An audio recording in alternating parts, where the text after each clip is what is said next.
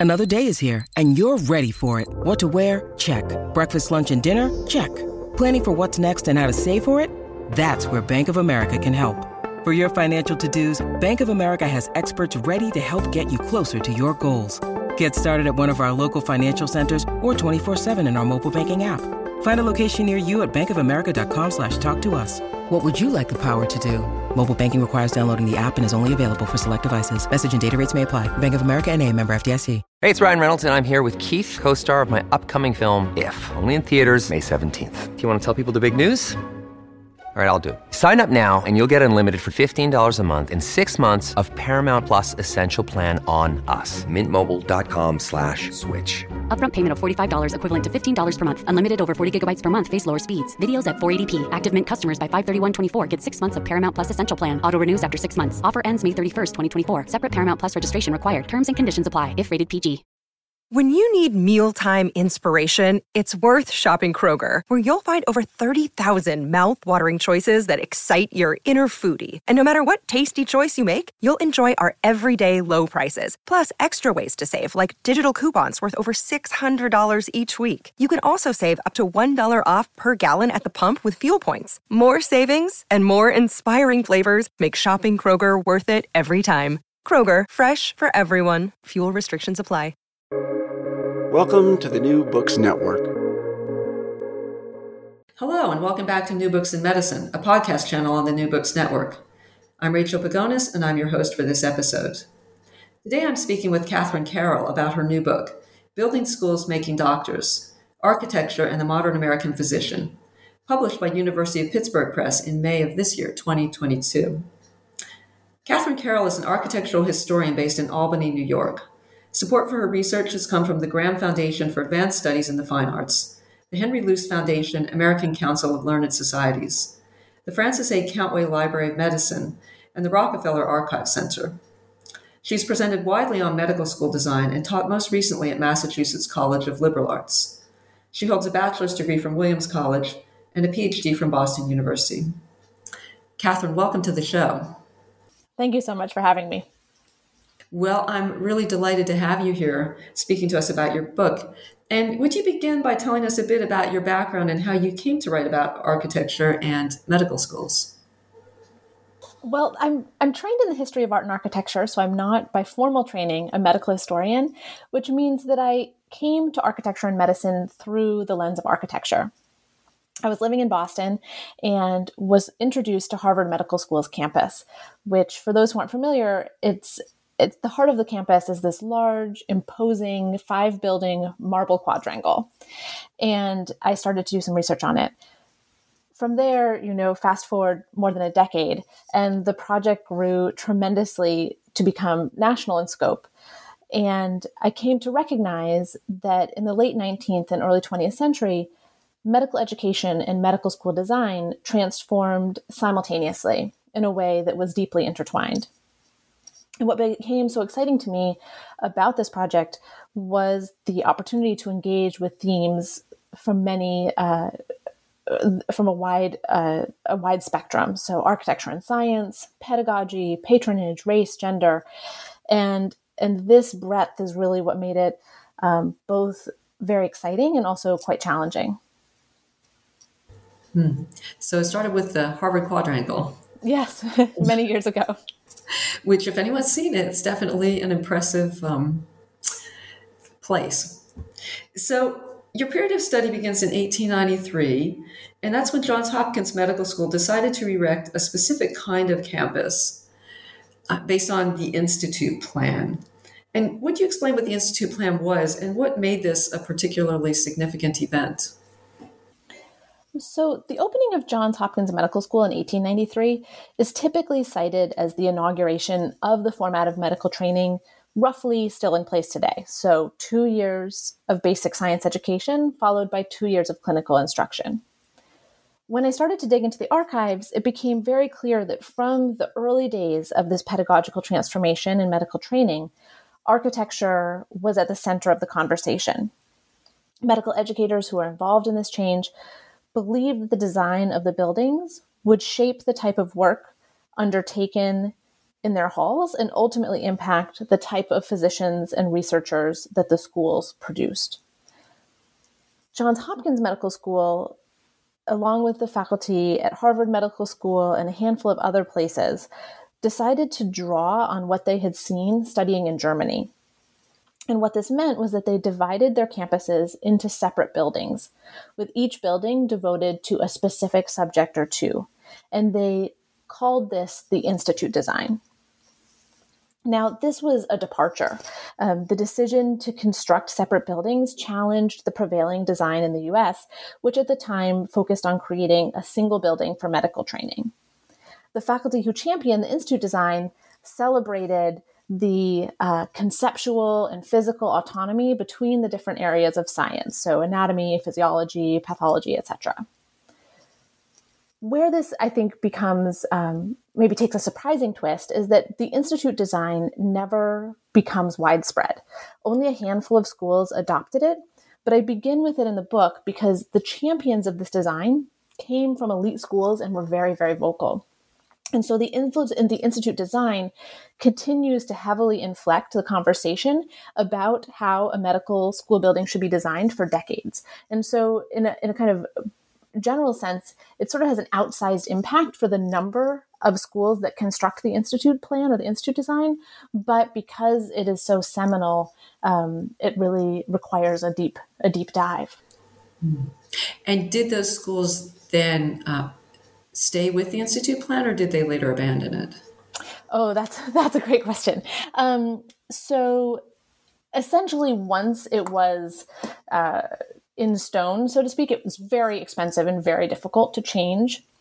Um, but uh, for Harvard, for example, um, decades later, the dean writes this letter and says, you know, we've we've essentially had to do our best to um, to build bridges where there were no bridges, is sort of what he says, and and to bring the um, the campus up to date um, because this original idea is no longer um, what we're trying to do here. And so they modify what they have, but it's still a challenge to do because um, because of the limits of architecture and the construction themselves. I do. There's also another um, letter where someone who's reviewing medical schools in the 1930s writes that um, one he doesn't name the school, but one of the schools had considered one of the institute design schools had considered entirely abandoning the campus and starting over again. Is that doesn't ever happen as far as I know, but um, but it was definitely a challenge for the schools who had these buildings. Yeah. Oh, that's pretty radical to abandon the whole. Yeah, like I said, I don't think that ever happened, but that it was even an idea. I think is speaks to the frustration that the faculties were having. Yeah, yeah, and to their belief in the impact of architecture. Yes. Um, so there were so many different aspects of medical education and, and building design that came up in this book. And one thing that struck me is that many of us may not associate museums with doctors in training. So, what was the role of museums in medical schools and why did they become obsolete? Well, at the turn of the 20th century, as part of what I keep referring to as this transformation in medical education, nearly every medical school in the country rebuilds its facilities.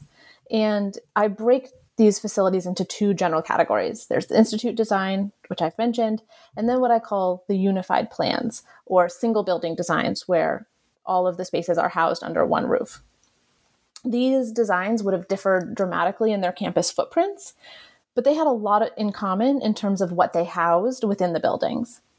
Um, in both cases, the facilities would have been much, much larger than the school's previous homes. Um, we had just mentioned Harvard, so I can say that um, that is a five building quadrangle, and each of those five buildings was larger than the school's previous home. So that gives you a sense of how dramatically these schools were growing. And within these spaces, they had many, many um, facilities, which were often quite new. So they have much more extensive laboratories, storage for cadavers, housing for research animals, library facilities, lecture halls. Um, and one component of this very um, multi-dimensional building was often a museum.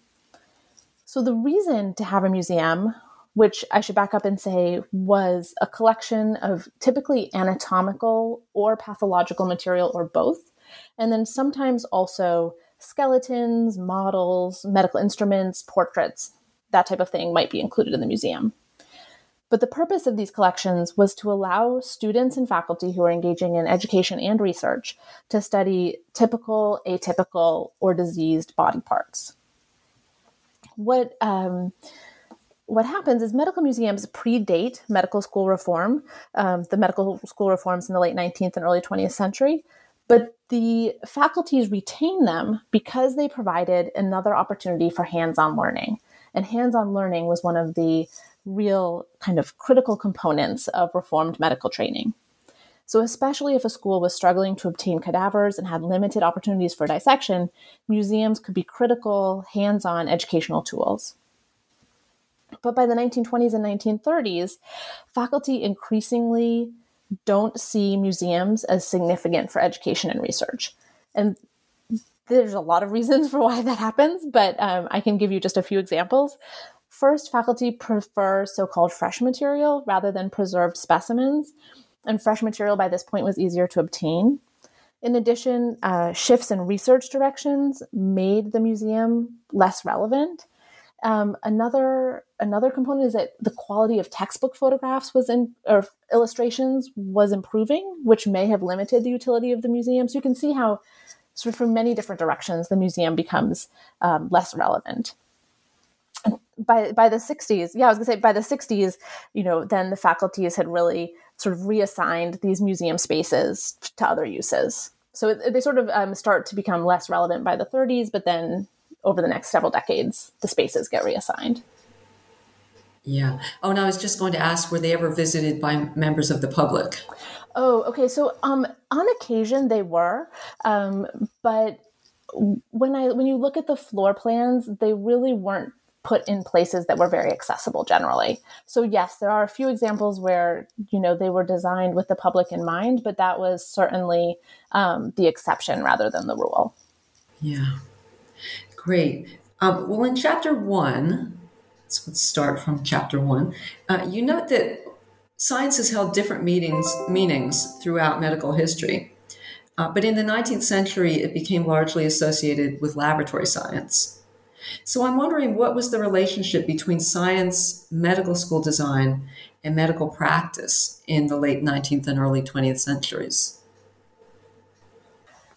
Yeah, this is this is an excellent question. Um, on the most basic level, the shift toward laboratory science, and we can add to that also the embrace of new technology such as the X ray in the clinical setting, required a change in how students trained.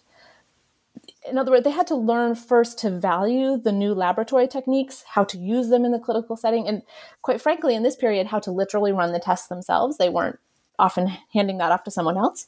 Um, so it makes sense that we would expect that if you construct new medical schools across the country, which is what happened, and these facilities provide extensive resources for laboratory training, then students will practice medicine differently than their counterparts who hadn't received that training.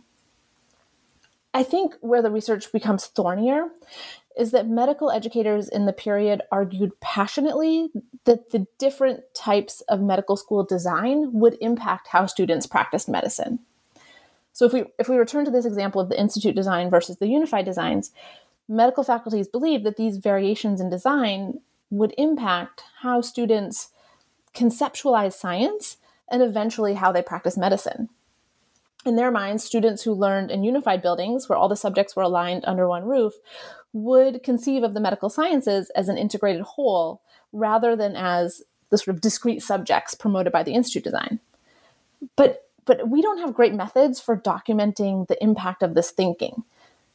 But just because we can't necessarily document how that played out, I don't think we can ignore it because, you know, if for no other reason, then um, this belief contributed to the pro- to the prominence of the unified designs in the U.S. in the early 20th century. And and the piece I didn't tell of the story earlier is that you know we have unified designs, then we have this really vocal group of faculty who are trying out the institute design, but then ultimately it shifts back to um, the unified designs in terms of what uh, is being promoted. So, um, so these beliefs really inflect those decisions.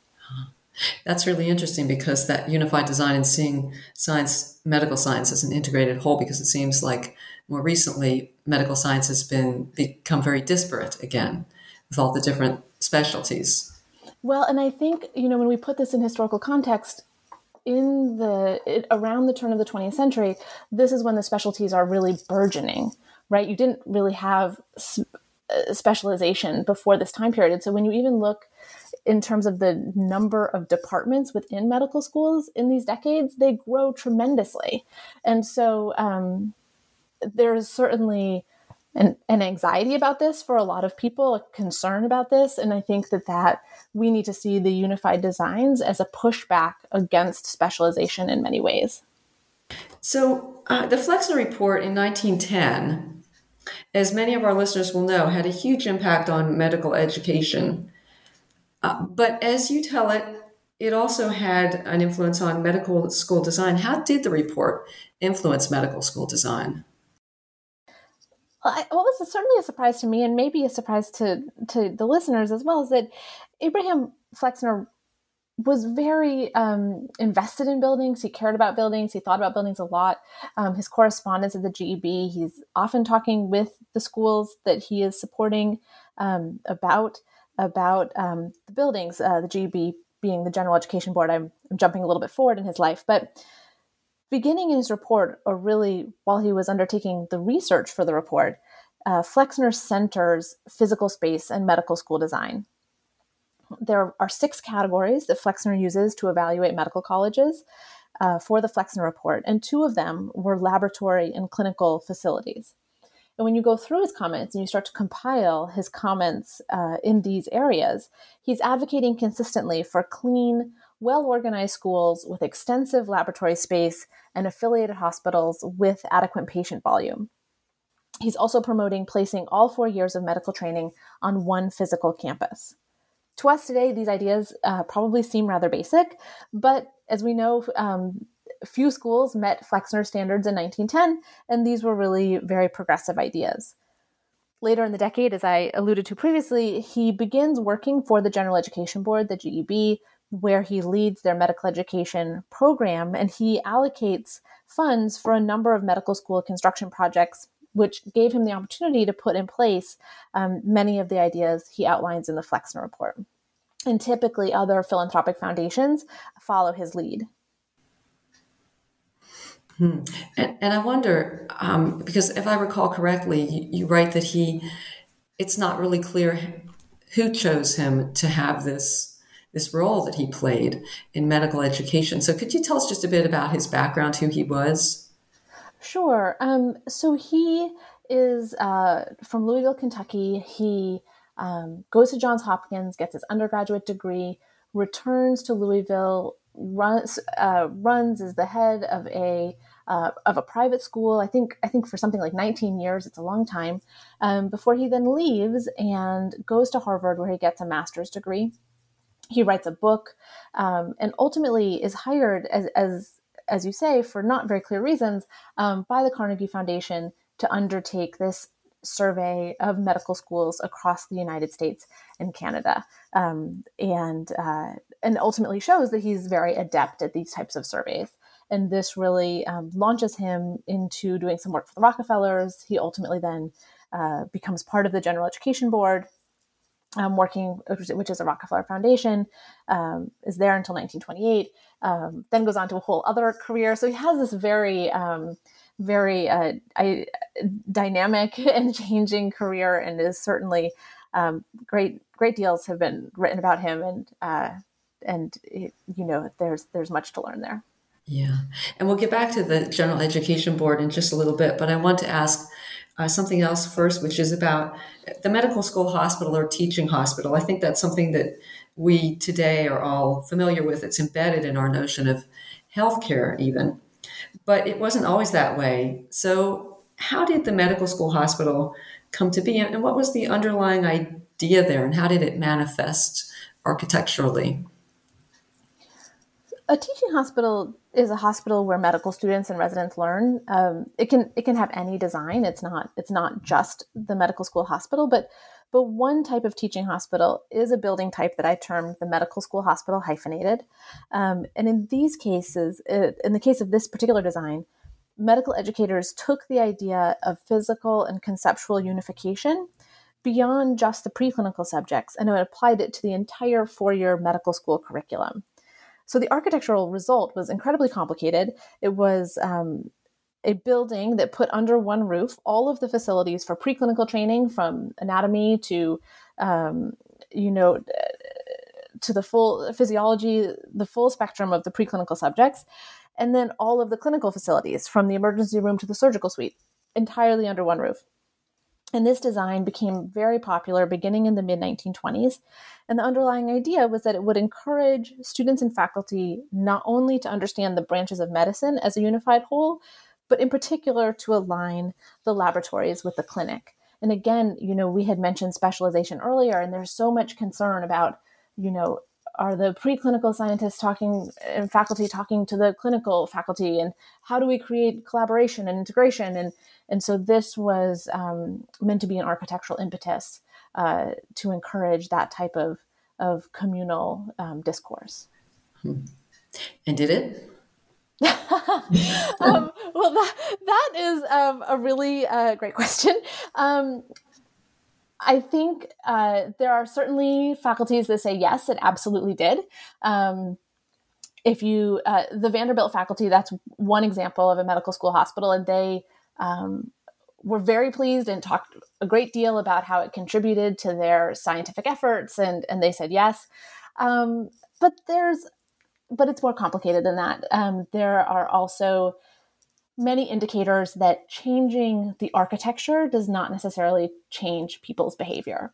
And um, I go into a lot of uh, specific examples in the book, um, but uh, but it's much easier to um, to create architectural change than necessarily to to change a pedagogical ethos. And so um, and so that that is it is not as clear cut as that. Yeah, yeah, no, I can imagine. So um, so I'd like to go back to the General Education Board. And in chapter three, it's really interesting. You describe how donors, including private philanthropists and foundations, became critical to the construction or indeed to the survival of medical schools. Um, but as you describe it, just one of them, which is the, the General Education Board or the GEB, left a lasting mark. And I'm particularly interested in the GEB's influence on medical colleges for women uh, and Black medical students. So, would you tell us about that? Sure. Um, I think backing up just a little bit, many individual philanthropists and foundations left a lasting mark. Um, but what separated the GEB was its national program and the scale of its work. And we, and we need to remember that in this time period, there's no federal funding for medical education. Um, and so the GEB was really um, the only organization that was crafting this kind of national agenda and then contributed to the construction efforts of 15 medical schools around the country. So there's just no one else who's living leaving as sort of broad a footprint as the GEB is. As we as we've mentioned already, Abraham Flexner was the one responsible for the GEB's program in medical education, and the GEB's program, not surprisingly, grew out of the ideas that he had outlined earlier in the Flexner report, including very specific ideas about the education of white women, black women, and black men simply put, he didn't support um, single sex education for women. Um, in the Flexner report, he advised potential donors who wanted to support women in medicine to support coeducational institutions. Um, in, in, his language, something to the effect that in, in, if you support a coeducational institution, then the benefits will be shared by men um, without a loss to women students. Um, of course, there's a lot that we could dig yes, into with that quote. there's, there's, a lot there. Um, but the suffice to say, he was not going to then support um, a single sex school for women when they approached the GEB. Um, only one single sex school for women, Women's Medical College of Pennsylvania, survives the period of medical education reform. They do approach Flexner, and Flexner turns them down um, for financial support no major donor is willing to support Women's Medical College, um, and particularly its efforts to create a modern medical school building. It finally is able to open a new building in 1930, but it is then saddled by a substantial loan that they took out to create the building, and the facility is very small. The faculty um, to to create this uh, this very small structure um, cut dedicated research space from the building program. And this is really problematical because this is the same period when research increasingly serves as the primary barometer for individual and institutional recognition. So, sort of just as research is really becoming this big thing, um, women's medical college can't uh, keep up, can't, doesn't have the facilities to support this, and it becomes a handicap. At the same time, the sort of second piece of, of this um, building program is that while Women's Medical College provides its students with comprehensive medical training across all the specialties, the building um, is designed to emphasize the specialties most closely associated with women physicians obstetrics, gynecology, pediatrics, and public health. And as, as we have kind of hinted at already, space is rarely as flexible as designers like to think. And so codifying these types of gendered associations has a long impact. You also asked about historically black medical colleges. Um, some black women did train at Women's Medical College, but more trained at Howard University and Meharry Medical College, which are the two historically black medical schools in the US that survived the era of medical education reform. And in the Flexner report, Flexner infamously advises philanthropists to support only Howard and Meharry at the expense of the country's other five black medical colleges, all of which close.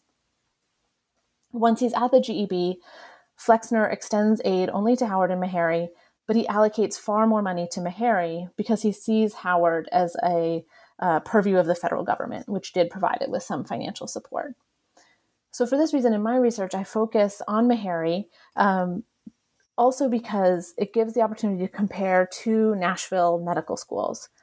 Just a few miles apart in Nashville, we have Meharry for Black students and Vanderbilt for white students.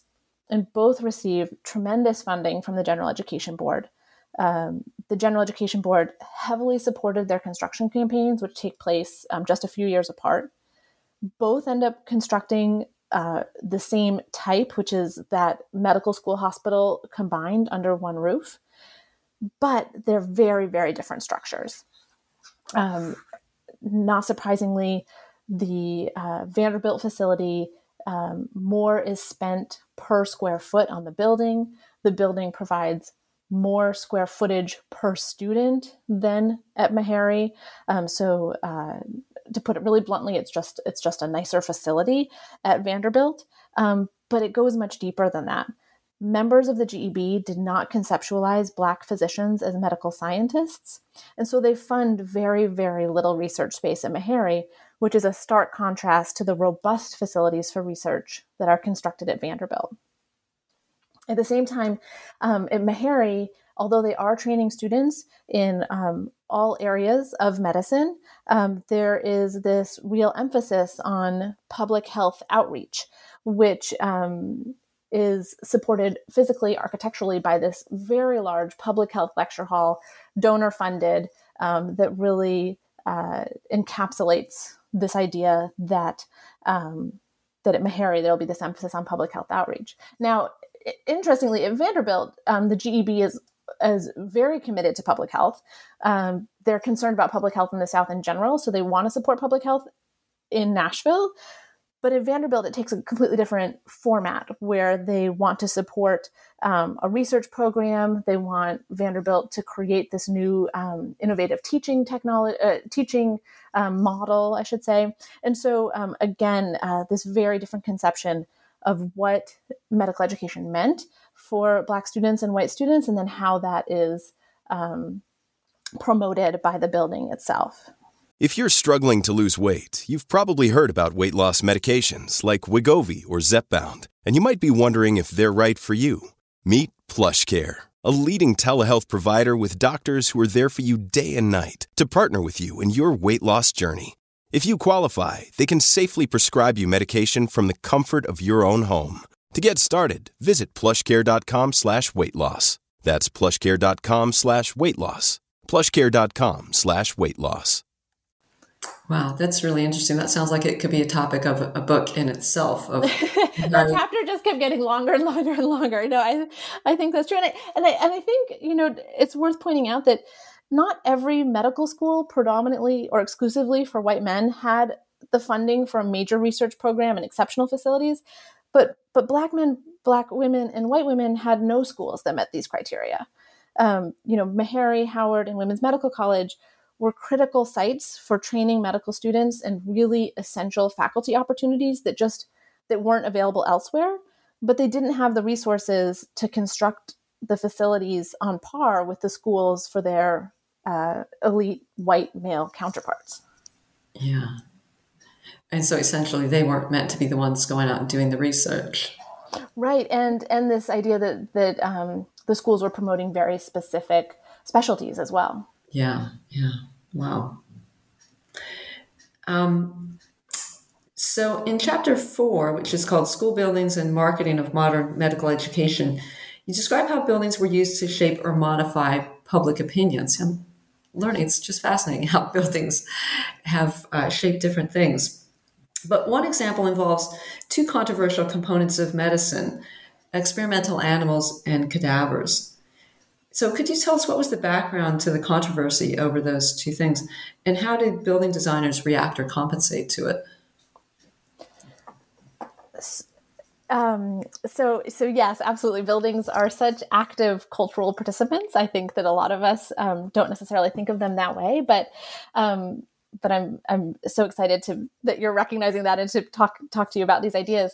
Um, so, medical schools depended on community support. They needed community support for patients, for funding, uh, for students, employees, and they recognized that specific aspects of medical training made some members of the public, of the non medical community, uncomfortable. Um, they wanted to use the buildings then to, to help mitigate this discomfort as much as possible because they want a lot of public support. And one of these areas was animal experimentation medical educators worried um, about decreasing public support, you know, for all the reasons I just mentioned. But in the case of animal experimentation, also because of the fear that um, if the public really came out against animal experimentation, that there could then be legislation that would curb or prohibit the use of animals in the laboratory. And so physicians wanted to use the buildings as a way to help appease or ease, I guess I should say, ease um, these concerns. And so when you start to dig into the archival documents, um, first there's the fear that really terrible spaces for animals, not only is that, you know, um, and they say this, not only is that, you know, morally repugnant, but, um, but they fear that that could really raise the anger of the public. And they describe really awful sounding conditions in some places with leaking roofs and poor ventilation and um, lack of heat in the winter and just really um, terrible spaces. And so the articles as they're putting out these new buildings, as they're promoting these new buildings to the public, which was a huge part of the construction agendas, would detail in kind of, to me at least, sort of surprising levels of detail um, the animal spaces in these buildings. And they would go into depth about the light and the ventilation and the heating and how they would be cleaned and what the diet for the animal was. One one school says, you know, where every dog gets a dog biscuit every day, and and there's another, you know, this is clearly, I think, has to be hyperbole, but, you know, one medical dean writes that the animal quarters are even comparable to patients, you know, facilities in a modern hospital, right? So they're, you know, they're clearly trying to um, shed this in the, you know, best possible light. Um, but then there's also just this element not only of creating what they hope will be facilities that are beyond reproach, but just not making them too visible. So um, they tend to house the animals discreetly. They are usually placed in um, the roofs, uh, on roofs, um, in basements.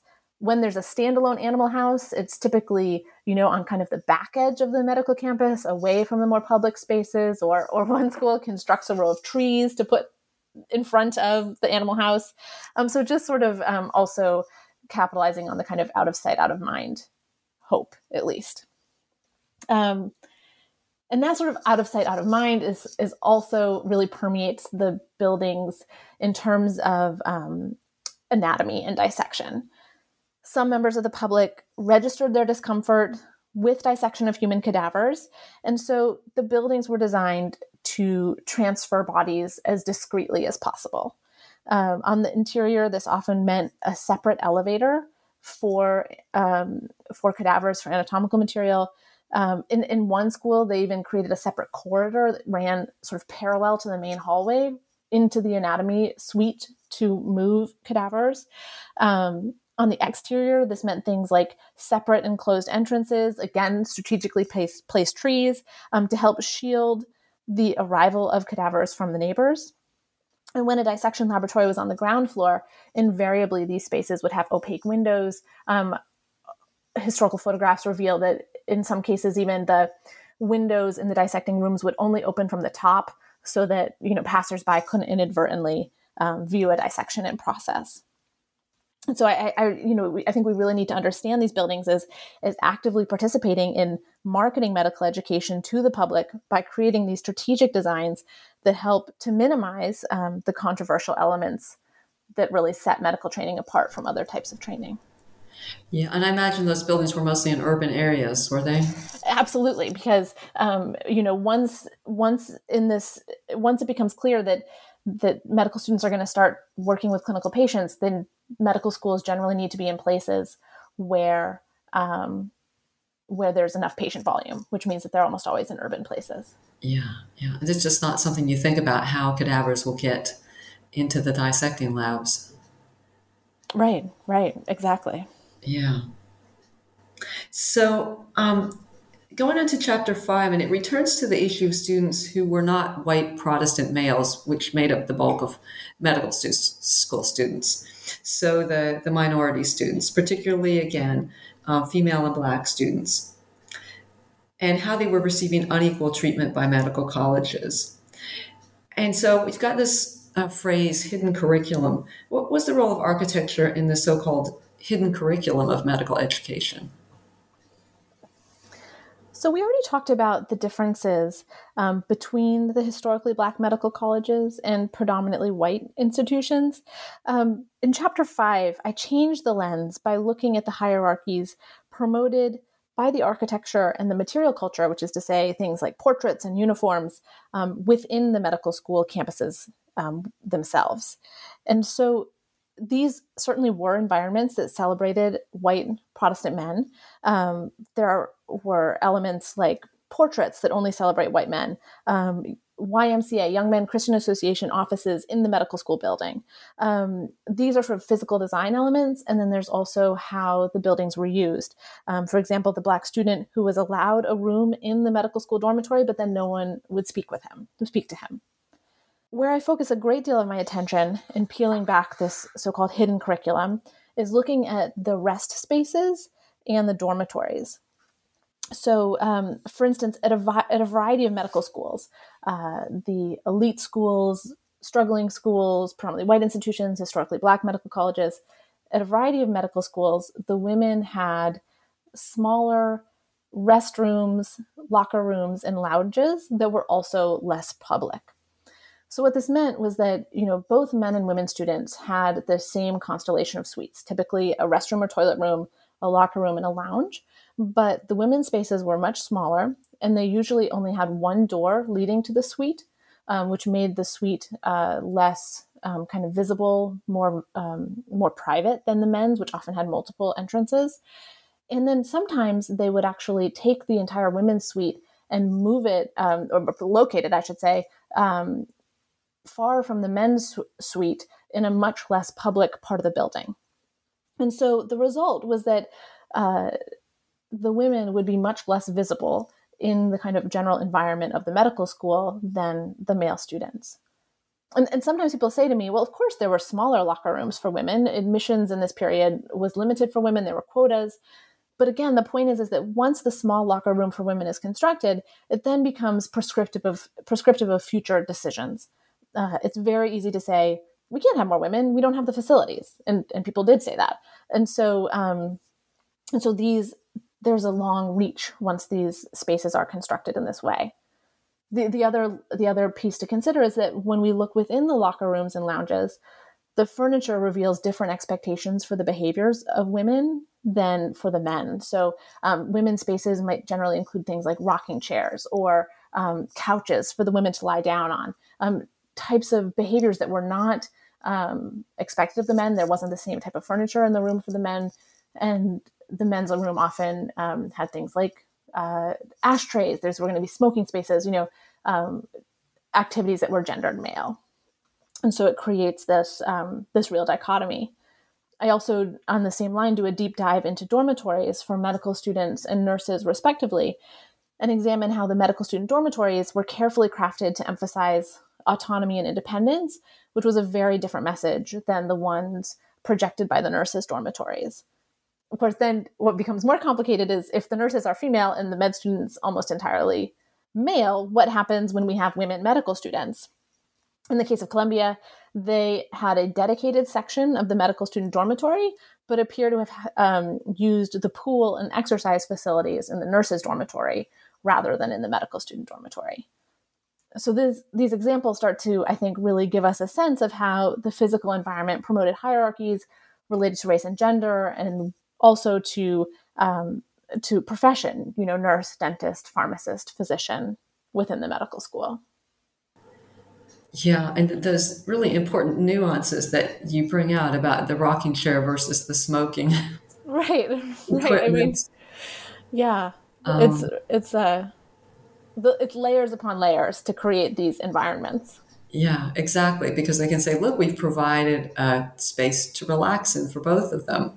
Right. What's the big deal? Uh, they're equal. And yet they're two stories away and they're, you know, not in the main thoroughfare of the medical school. Yeah, yeah. Wow. So um, we've taken up a lot of your time today, Catherine, but I did want to ask you about the epilogue. And your study period began in 1893 and ends in 1940. And you use the epilogue to contemplate today's world. So, what did you discover when you compared the design of today's medical schools uh, with that of medical school buildings a century or more ago? As as all of us would expect, it's no surprise that the building programs of schools constructed in the last 20 years are vastly different than the building programs from 100 years ago. You know, in the last 20 years, you're not going to find a museum. You're not going to find a central library. They probably have a digital commons instead. Um, in many places, there's no more suite for embalming and storing cadavers. And definitely gone are wings and wings and wings of huge teaching laboratories, which were so critical 100 years ago these were cornerstones of design 100 years ago and they just they don't exist anymore. They're not necessary. But what has remained remarkably consistent is the commitment of medical education excuse me medical educators and architects to the idea that buildings participate in transforming medical training and shaping the identity of students so, although the conversations about what that means in terms of medical training and in terms of shaping the identity of students has changed, um, that belief is consistent. So, themes today um, include things like cultivating interprofessional collaboration. I've seen spaces that are designed to bring nurses, physicians, social workers, pharmacists together rather than this hierarchy that we were seeing 100 years ago. Now, whether that is successful whether that is making the intended shift that's a different conversation. But this um, but this belief in the ability of architecture to shape um, pedagogy and identity continues. Um, uh, uh, one another example is creating spaces for students to um, to collaborate to have mentorship you know helping third year students mentor first year students. Um, these again are um, ideas that become reflected in the building and then promoted by the space itself.